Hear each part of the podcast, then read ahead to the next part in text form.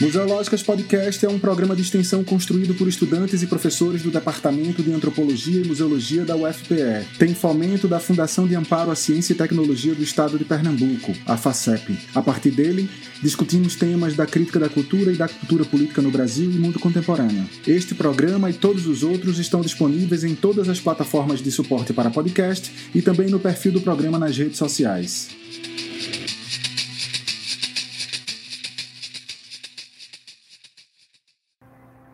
Boa noite a todas, a todos e a todos. Boa noite, professor Samuel, que divide a tela comigo neste momento. Me chamo Roberto, eu sou professor do Departamento de Ciências Jurídicas da UFPB e do Programa de Pós-Graduação em Antropologia da UFPE.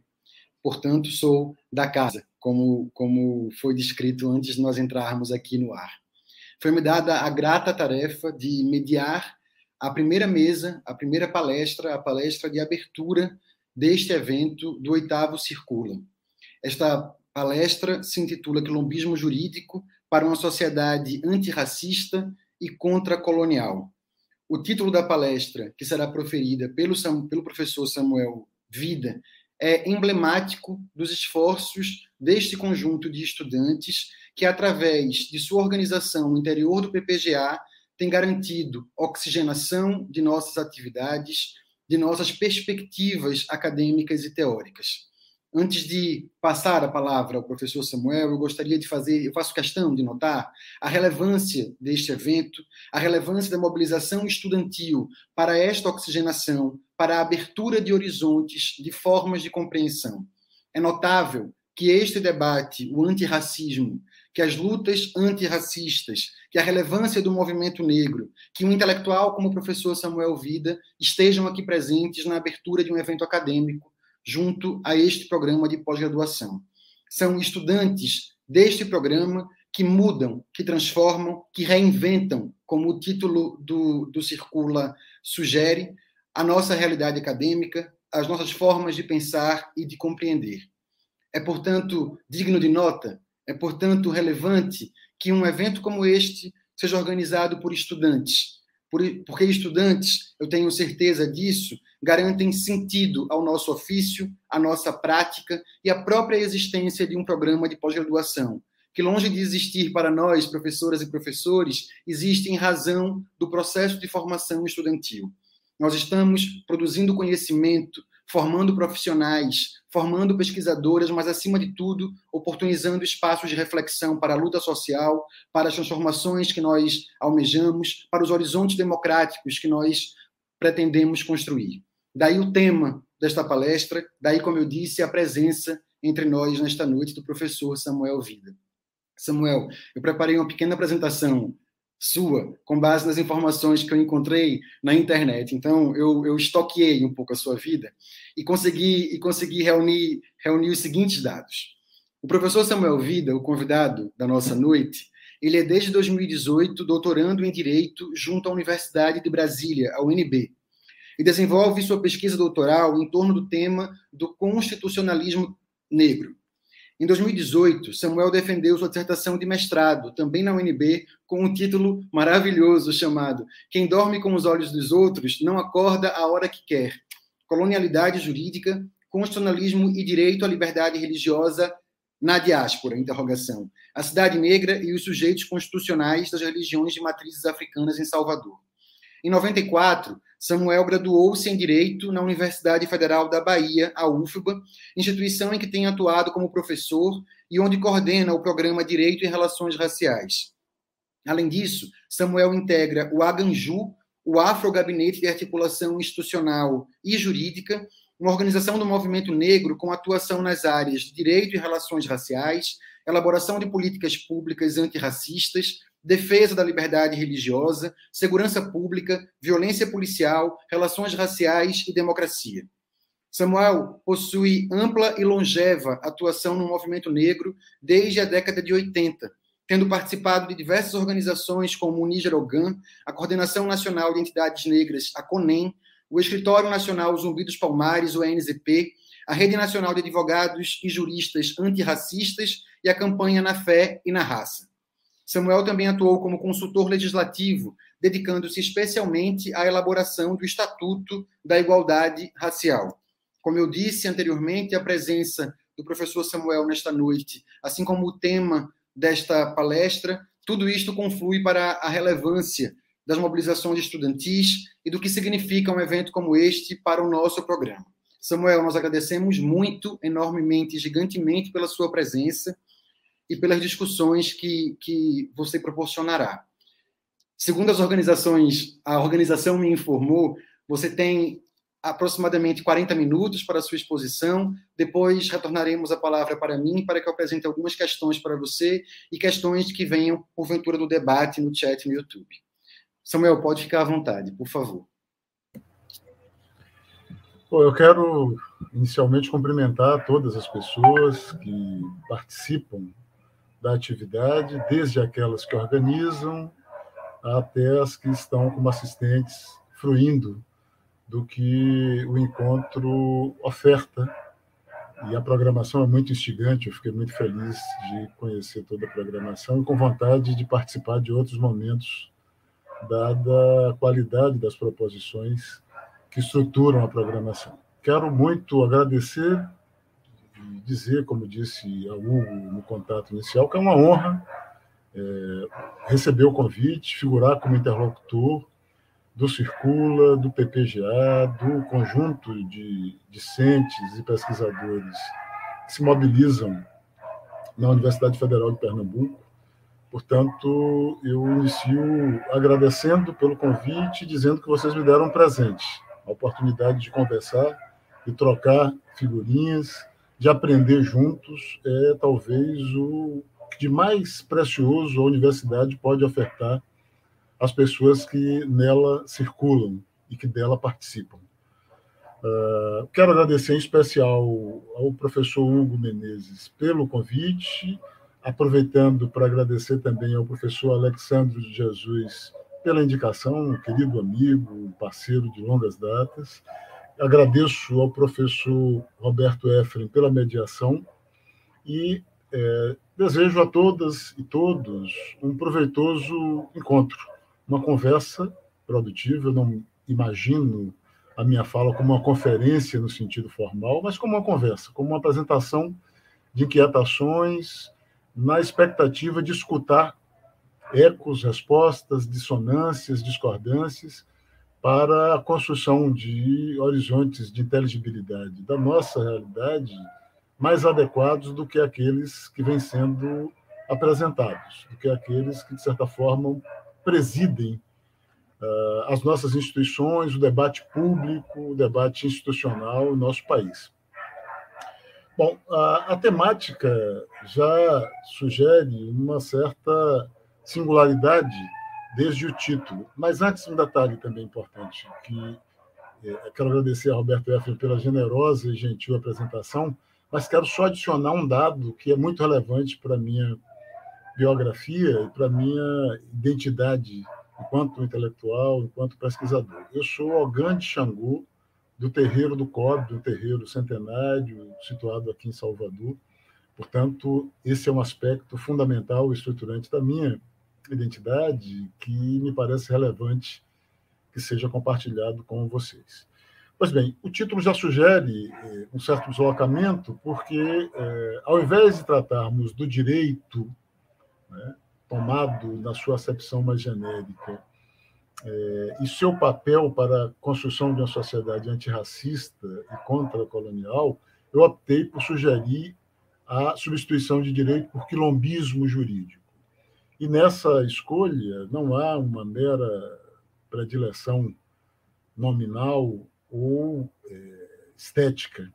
Né? Há um ponto de referência que norteia a minha leitura e a minha intervenção nesta noite. Esse ponto de referência diz respeito a uma crítica ao modo como o direito é enxergado nas sociedades contemporâneas, até mesmo pelos sujeitos críticos, até mesmo por aqueles que produzem uma crítica à sociedade, às suas formas institucionais, etc. Há ainda, por razões diversas, dentre as quais a própria escolha do campo jurídico de se fechar em copas e de produzir um conhecimento hermetizado numa linguagem quase que iniciática, quase que inacessível para quem não é do campo, além de outros fatores de ordem simbólica e política da construção da modernidade. Mas o fato é que o direito preserva-se dos debates mais relevantes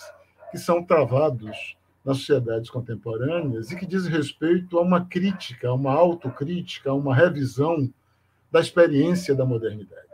O direito continua figurando como uma espécie de contraponto racional, né, produzido por uma espécie de racionalidade neutra, é, evolucionista. O direito difunde uma perspectiva difusionista pela qual haveria uma espécie de irradiação de um modelo de moralidade, de ética e de juridicidade para o qual todos os povos deveriam convergir e que seria uma espécie de destino inevitável, inexorável para todos.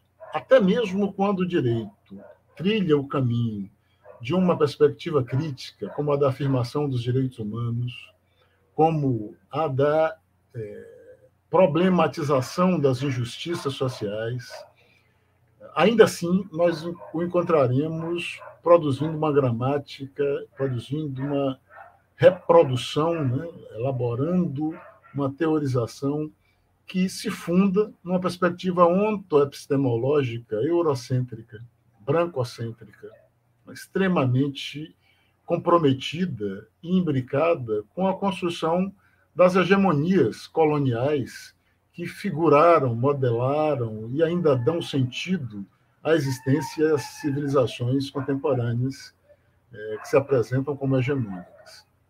Então, é, o título já busca uma primeira problematização.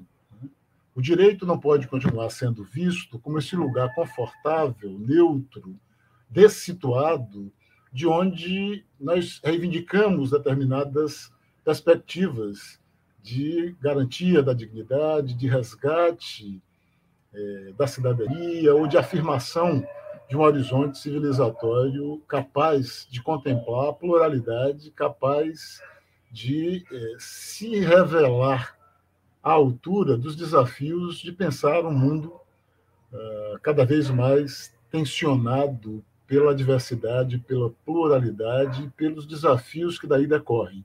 A construção de arquiteturas institucionais, práticas culturais, práticas institucionais, políticas e jurídicas adequadas à garantia da igualdade através da diferença, da garantia da possibilidade de realização máxima de indivíduos e grupos humanos, ao mesmo tempo em que assegure a esses diversos sujeitos o máximo de igualdade de tratamento, de oportunidades, de reconhecimento de direitos é, civis e políticos. Então, esse é o primeiro aspecto da nossa conversa. Bom, se o direito, que pouco é criticado, cumpre esse papel basilar, cumpre essa função estruturante né, desse modelo civilizatório, que para efeito de simplificação na nossa conversa, eu chamaria de eh, ocidental, euro-ocidental, euro-norte-americano, poderíamos ser variações. Eh, é interessante imaginarmos o que poderia figurar como um contraponto eh, radical a essa referência criticada. E eu penso que o quilombo e o quilombismo, enquanto expressão mais abrangente do fenômeno de insurgência negra, é uma boa referência de contraponto.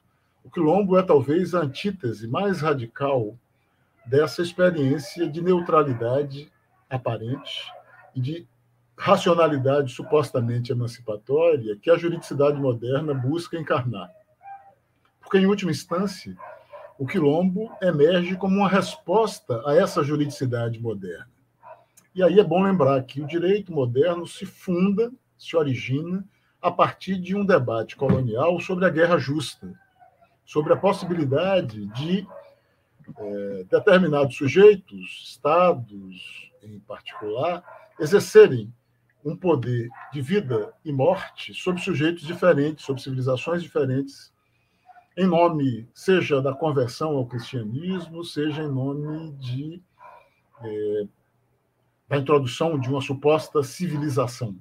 Né?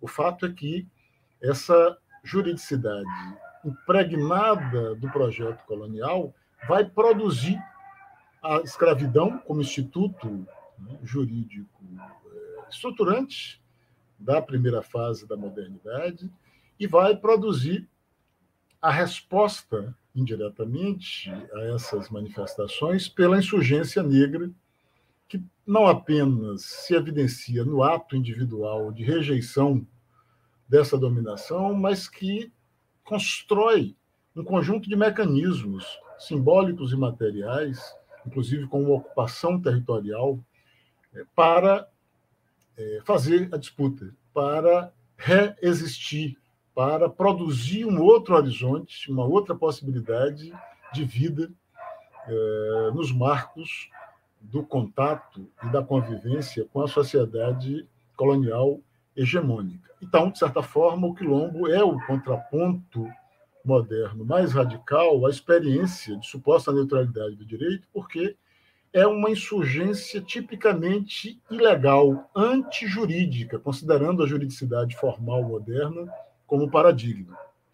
E, ao mesmo tempo, indica a possibilidade de uma outra juridicidade. O quilombo vai é, emergir como uma outra possibilidade de organização da sociedade, de garantia da liberdade, de organização institucional, de produção econômica, de articulação das diversas dimensões da vida num outro regime, num outro estatuto que não o da colonialidade, o, da, o estatuto colonial. Então, por isso, a ideia de trazer para o debate jurídico a referência do quilombo e é, articulá-la como uma expressão também da juridicidade. a ideia do quilombo, que aqui se apresenta, pode ser identificada em termos teóricos e na tradição da produção do pensamento negro radical brasileiro e da diáspora, em torno de vários é, legados teóricos. Eu vou citar quatro a título de exemplo, sem a pretensão de exaurir.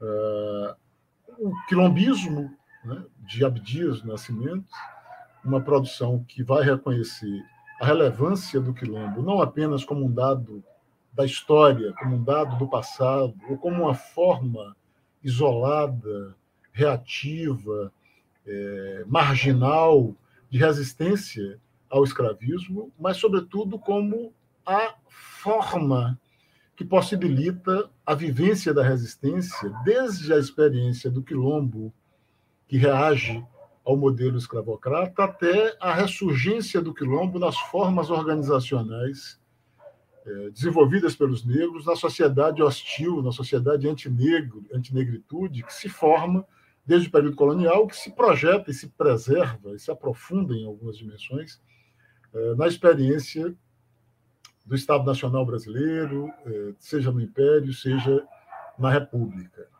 O mesmo vale, como referência a ser considerada, o esforço produzido pelo Clóvis Moura no conceito de quilombagem, através do qual Clóvis vai abarcar o conjunto de insurreições negras, as várias insurreições de escravizados, articuladas tanto no campo quanto na cidade, e que, para Clóvis Moura, representam uma amplificação da experiência do quilombo, né? uma prática política de erosão, de disputa, de questionamento, de insubordinação diante da ordem hegemônica. Também merece destaque a referência feita, em termos historiográficos, por Beatriz Nascimento. Beatriz vai dar uma contribuição muito preciosa, resgatando como eh, eh, foi feito por Clóvis Moura e por Abdias, o quilombo como referência contemporânea. Dá ênfase, inclusive, a uma dimensão que os outros não trataram tão enfaticamente, que é o quilombo urbano, que é essa possibilidade de rearticulação quilombola no espaço da cidade, né, pelas variadas formas de organização eh, cultural, política, comunitária da negritude. Os terreiros de candomblé, as favelas, passando por outros eh, artefatos comunitários e associativos produzidos pela negritude, escolas de samba, aqui na Bahia nós poderíamos incluir os blocos afro, os afoxés, os maracatus e tantas outras expressões espalhadas pelo nosso país. Da diáspora, eu trago a referência do Nenetem Toan Bonar, que vai trabalhar com o conceito de marronagem, que pode ser traduzido como quilombismo, né, como quilombagem, é, para evidenciar que essa construção quilombola atravessou toda a diáspora, não há nenhuma sociedade que tenha conhecido a escravidão que não conheça o quilombo, o quilombismo, a marronagem. Todas elas com nomes diferentes, marrom, quilombo, palenque, né, variados nomes, mas a mesma é, configuração. Sujeitos que se insurgem contra a ordem dominante e constroem uma outra possibilidade de vida, articulando, seja em caráter permanente, seja em caráter transitório, a fruição da liberdade né, e o desafio à ordem estabelecida, preservando legados civilizatórios originários, produzindo novos legados, construindo interações é, decorrentes da fricção entre essas tradições que se encontram em permanente tensão. E, portanto, o Denetem vai chamar a atenção para uma dimensão do quilombo que é muito é, significativa, que é a da fuga como uma estratégia de afirmação da liberdade. Não a fuga de quem tem medo, não a fuga de quem é, digamos assim, é, compelido por, pela força física ou pela hegemonia militar, mas a fuga como uma estratégia de evasão é, de quem, pelo processo do refúgio, constrói alternativas né, contra-hegemônicas. Então, é, é nessa perspectiva que o quilombo aparece para pensar o direito. Ora, como é que é, articula-se articula a dimensão do quilombo com a juridicidade? Se, como eu disse há pouco, há uma manifestação inicial antitética, né? há uma contraposição frontal. O quilombo é a negação da juridicidade moderna. Bom, eu imagino que nós podemos identificar a articulação entre o quilombo e o direito, pelo menos em quatro dimensões, né, em quatro manifestações. E volto a dizer, não se trata de uma lista exaustiva, mas apenas exemplificativa para é, azeitar a nossa imaginação e propiciar uma reflexão em torno da temática. A primeira dessas manifestações pode ser é, encontrada na própria consumação é, da, da alternativa societal, ética, política e jurídica que a formação quilombista produziu. Né? É, se nós tomarmos Palmares como exemplo, talvez encontremos aí os vestígios mais salientes desta dimensão, desta primeira dimensão que eu destaco. Ora, em Palmares nós tínhamos não apenas um grupo de pessoas em debandada, fugindo do sistema colonial escravista. Em Palmares, nós tivemos uma articulação extremamente complexa de uma outra forma societal. Não é absurdo falarmos em República dos Palmares, ainda que a expressão aí República não pretenda ter o sentido preciso que nós damos na contemporaneidade. E antes se refira à ideia de um Estado, à ideia de uma articulação do interesse comum, a ideia da viabilização de um projeto de permanente reprodução da vida em condições de autogestão, de autocontrole. Ora, isso se expressa em Palmares de forma muito evidente na é, articulação interna né, da experiência palmarina, que resiste por mais de 100 anos, e há um momento significativo que eu sempre tenho chamado a atenção, que é o momento em que essa formação obtém, de certa forma, o reconhecimento por parte do Império Português. É, não é desprezível o fato de que o Império Português firmou um tratado, firmou um pacto político-jurídico com o Quilombo, né, em torno de, uma, de um remanejamento territorial, reconhecendo a autonomia e a liberdade dos quilombolas, negociando condições para tanto, etc. Aquele famoso pacto que deslocou parcela considerável dos quilombolas para a região chamada de Cucaú, que redundou num desfecho que é, nós conhecemos, de traição, de não cumprimento do acordado, etc. Mas, não obstante o desfecho, é significativo percebermos que a formação quilombola, enquanto espaço alternativo, enquanto produção de uma outra experiência civilizacional e político-jurídica, foi capaz de ser reconhecida, produziu um reconhecimento por parte do Império e produziu esse momento singular de uma é, pactuação jurídica, um dos primeiros tratados internacionais entre Estados na modernidade. Né? E isso é muito significativo para que nós percebamos a possibilidade de articulação da dimensão da experiência colombista com a dimensão da juridicidade, ainda que uma outra juridicidade, uma juridicidade em confronto com a juridicidade colonial moderna e uma juridicidade que também produz uma espécie de zona jurídica intercultural é, produzida por esse contato. O quilombo nunca esteve absolutamente desconectado da rede de estruturas institucionais, de dinâmicas econômicas, de dinâmicas políticas e culturais mantidas pela sociedade colonial. O quilombo sempre teve também uma zona de fricção, de é, interrelação e de produção né, de é, resultados culturais, institucionais, políticos, jurídicos nesse é, espaço de encontro. Um outro aspecto que merece atenção nesse plano diz respeito a é, uma, uma, é, uma produção indireta do quilombismo na ordem, uma inscrição indireta do quilombismo na ordem jurídica colonial.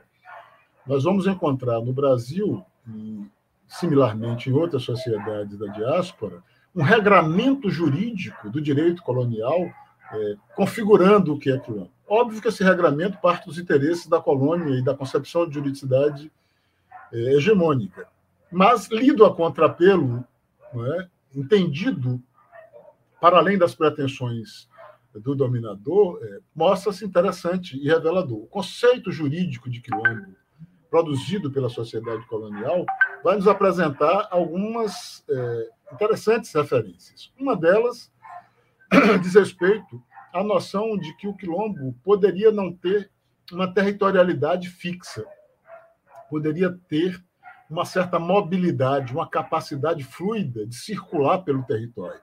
Né? Isso vai estar presente na categorização eh, dada ao quilombo pelo ordenamento colonial. Uma outra dimensão diz respeito ao quantitativo. Uh, o conceito de quilombo colonial vai eh, se apresentar de uma forma tão plástica que permite, por exemplo, caracterizar uma família negra em fuga como um quilombo, né? já que dimensiona a partir de um mínimo é, que poderia perfeitamente ser preenchido por uma família. Então, nesse primeiro momento, nós podemos perceber é, o quilombismo jurídico como essa expressão que é, se apresenta desde o primeiro momento da formação nacional e como diz muito bem o Antônio Bispo, não por uma perspectiva decolonial, mas por uma perspectiva contracolonial. Né? Não há espaço para esperar a colonização e decantá-la, superá-la, né? É, revertê-la posteriormente. Há uma atitude de enfrentamento e de apresentação de um outro projeto, com todas as ambiguidades, com todas as vicissitudes, com todas as contradições que quaisquer projetos humanos comportam. A segunda dimensão diz respeito a como o quilombo vai se articular é, como sujeito constitucional. O quilombismo produz um sujeito constitucional que eu tenho chamado de insurgente no Brasil. O que é, que é o sujeito constitucional? De maneira muito simplória, o sujeito constitucional é aquele é, agente ao qual o direito constitucional reconhece as prerrogativas de cidadania e reconhece as possibilidades de figurar como um uh, demandante né, por direitos, como um exercente de direitos no interior da ordem constitucional. Ora, o quilombismo no Brasil, de forma bastante é, corajosa, produz especialmente a partir da Constituição de 1988, uma é, operação fantástica de inscrição na condição de sujeito constitucional indesejável ou insurgente ou imprevisto. Todo, toda arquitetura constitucional moderna, incluída a brasileira, foi produzida para um tipo de fruição por sujeitos, por cidadãos que, embora apresentados como universais, são a materialização, são a reprodução de um protótipo do homem branco, heterossexual, letrado, burguês, chamado homem médio. E esse homem, evidentemente, que não é figurado pelo quilombola. Né? O quilombismo se desvia desse perfil. O quilombismo é uma é, resposta, inclusive, à naturalização desse perfil como o único usufrutuário dos direitos constitucionais. O movimento quilombola, articulado com o movimento negro, produz uma intervenção durante a Constituinte de 87, 88, que traz para o núcleo da ordem constitucional esse novo sujeito, o quilombola, né, o cidadão quilombola, as comunidades quilombolas, e mais do que trazê-las, é, trazê-los como é, figuras abstratas, traz também um conjunto de impactos para a própria juridicidade e a ordem político-jurídica e econômica do país, sobretudo através dos direitos territoriais, do reconhecimento dos direitos territoriais. Então, esse sujeito quilombola, além de se apresentar como um novo perfil no âmbito dos sujeitos constitucionais, desestruturando, desestabilizando a naturalização em torno da apropriação do direito constitucional por aquele sujeito, né, por sujeitos supostamente abstratos, mas que na prática são sujeitos brancos, traz um impacto que reconfigura possibilidades da esfera da ordem jurídica no seu núcleo mais precioso, que é o direito de propriedade. Através do reconhecimento da titulação das terras quilombolas, se introduz no ordenamento jurídico, numa perspectiva absolutamente contracolonial, um horizonte de direito de propriedade coletivo. Um direito de propriedade que não está sujeito à lógica do mercado e à apropriação individual, e, portanto, se inscreve por essa via uma perspectiva de quilombismo jurídico absolutamente disruptivo e ensejador, é, sinalizador das possibilidades de disputa ou da necessidade de, nesse espaço de fricção, de interação inevitável na sociedade pluricultural, é, um avanço para a apropriação desses instrumentos jurídicos postos e uma disputa dos seus sentidos, reinventando-os do ponto de vista teórico e do ponto de vista prático. Ah, essa abordagem dessa segunda dimensão do quilombismo jurídico tem produzido, inclusive, uma jurisprudência constitucional cada vez mais interessante, seja no âmbito do Supremo Tribunal Federal, agora nós estamos no momento em que se debate é, o chamado marco temporal, né? e isso tem provocado esse, esse deslocamento, né? essa mudança de perspectiva no horizonte da jurisprudência constitucional, seja no plano das pesquisas e dos estudos é, no campo do direito. É, eu destacaria, a título de exemplo, duas recentes pesquisas que é, já estão convertidas em livros é, que tratam da temática quilombola na perspectiva do direito constitucional. Os Quilombos e a Nação, do Paulo Fernando, é, e Constitucionalismo e Quilombos, do Rodrigo Portela. Duas obras, duas pesquisas, uma no mestrado, do Rodrigo, outra no doutorado, do Paulo Fernando, que apresentam uma abordagem é, da perspectiva quilombola e do direito constitucional extremamente potente alvissareira, promissora para a reoxigenação e reinvenção do direito constitucional brasileiro. A terceira dimensão diz respeito a o que a gente poderia chamar do quilombismo jurídico como uh, expressão do que temos chamado de constitucionalismo negro. Aí o quilombismo ganha uma dimensão mais ampla do que aquela das comunidades quilombolas para dar forma, nomear as diversas estratégias insurgentes é, das várias formas organizativas da comunidade negra na luta por cidadania. E aí é, eu falo, eu me refiro a uma experiência que não se restringe a 87, 88, ao processo constituinte é, vivido na elaboração da atual Constituição, mas me refiro a toda uma trajetória é, trilhada por pessoas, comunidades e organizações negras disputando direitos né, na sociedade brasileira.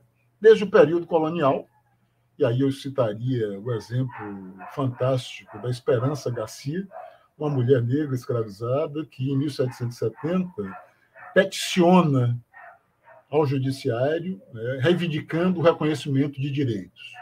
Esse ato tem um significado muito relevante né, para afirmar essa é, inclusão no horizonte das estratégias de resistência negra do uso do direito, da reivindicação né, de direitos, ainda que é, numa ordem que insistia em declarar que as pessoas escravizadas não teriam né, direitos civis, muito menos direitos políticos. Então, desde esse momento, que pode ser bem representado pela ação interposta pela Esperança Garcia, passando pela experiência da escravidão durante o Império, em que, por um lado, a pressão quilombola, somada ao movimento abolicionista, às pressões externas da reconfiguração da geopolítica mundial, vão produzindo uma série de alterações na legislação, né?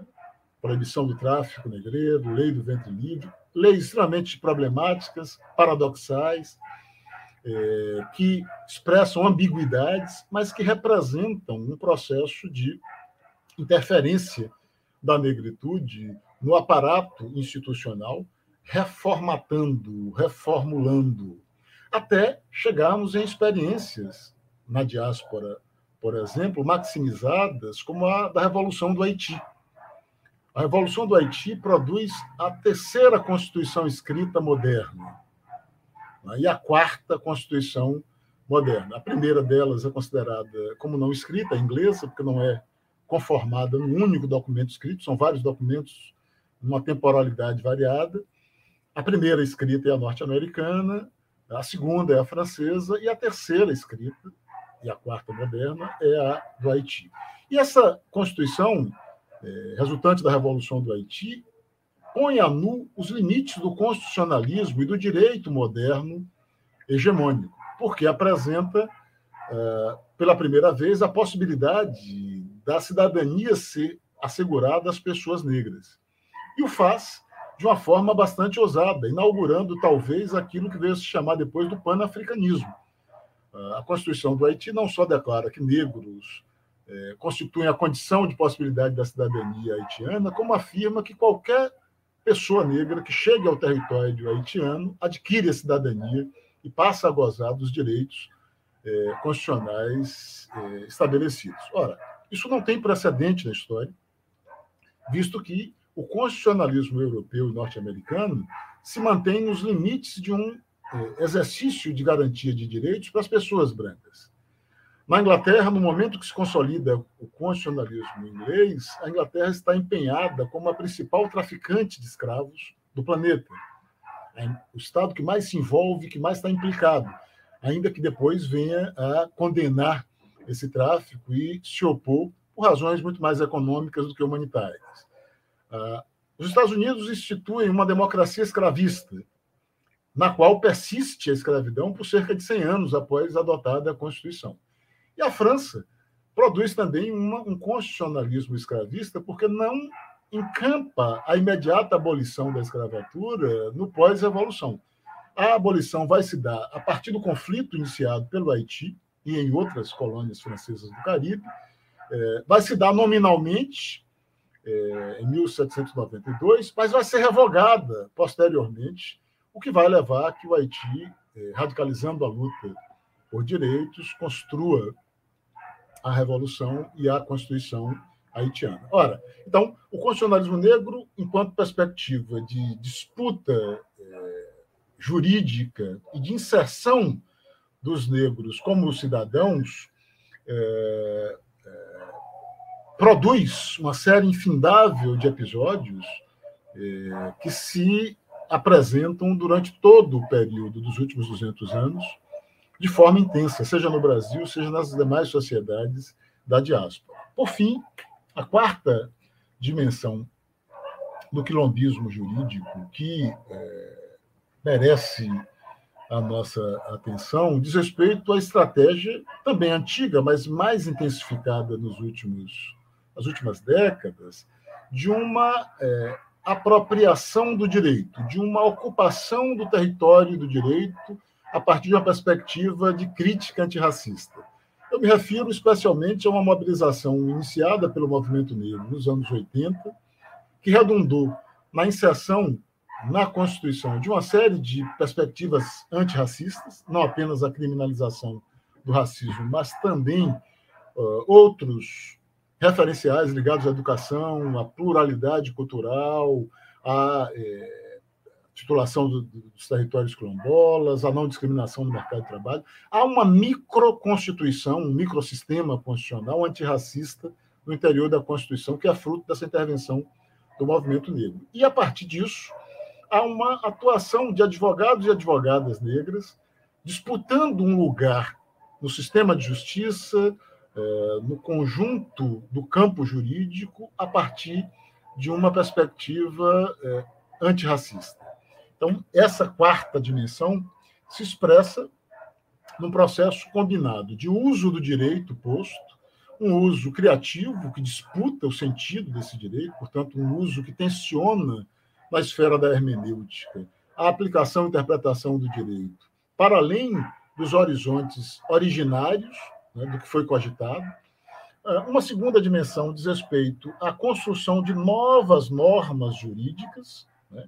Há uma disputa é, de produção de novas normas. Eu daria como exemplo, nas últimas décadas, a conquista eh, da Lei 10.639, aprovação do Estatuto da Igualdade Racial e, mais recentemente, aprovação das cotas eh, nas universidades, posteriormente no serviço público. São alguns exemplos de uma estratégia quilombista de disputa jurídica que vai produzindo no interior do aparato institucional mecanismos jurídicos, normas eh, orientadas para a promoção da igualdade, a quebra da reprodução das iniquidades e desigualdades raciais que se naturalizam. Por fim, eu destacaria como último aspecto desta quarta dimensão do quilombismo jurídico a experiência de conquista das políticas públicas. Embora as políticas públicas não sejam estritamente, em sentido próprio, normas jurídicas ou direito, elas estão diretamente implicadas com o direito, porque elas são a manifestação política que oportuniza a efetivação, a materialização do direito. Portanto, as políticas públicas que vão eh, se disseminando no Brasil em diversas frentes, eh, buscando atacar as desigualdades raciais ou as práticas do racismo, também integram essa quarta dimensão do quilombismo jurídico. Para finalizar, considerando que nosso tempo chega ao limite estipulado, eu gostaria de é, apresentar o quilombismo jurídico, portanto, como é, uma perspectiva de devir, né? como um devir político, jurídico, é, que aponta, desenha, promete, né? Sonha com uma outra institucionalidade, com uma outra forma de articulação societal é, estruturada tanto na superação do racismo, é, isso significa não apenas tratar pessoas negras é, com respeito é, formal, isso diz respeito a considerar o legado das pessoas negras como tão precioso, tão valioso quanto os demais legados. Portanto, não se trata apenas de desenvolver políticas da chamada inclusão, pelas quais muitas vezes os negros são convidados a integrar estruturas que são, por sua própria natureza, hostis a seus legados, a seus modos de vida, a suas cosmopercepções, etc. Se trata, portanto, de algo mais do que incluir, mas de uma refundação eh, da sociedade, das dinâmicas institucionais que a articulam e da própria tessitura, arquitetura, político, jurídico, institucional que a é, movimenta, que a sedimenta, que a vertebra. Então, nesse sentido, é que eu tenho apresentado essa perspectiva do quilombismo jurídico como esta possibilidade de síntese tanto de nomeação do que tem sido feito, como de desafio posto para a construção de um processo cada vez mais é, intenso de emancipação de emergência da pluralidade que marca a sociedade brasileira. Museológicas Podcast é mantido pelos grupos de pesquisa Museológicas e Curupiras, Colonialidades e outras epistemologias, bem como pelo Laboratório de Expografia, Expolab, Laboratório de Estudos Avançados em Cultura Contemporânea, o LEC, Laboratório de Multimídia e pelo Observatório de Museus e Patrimônio.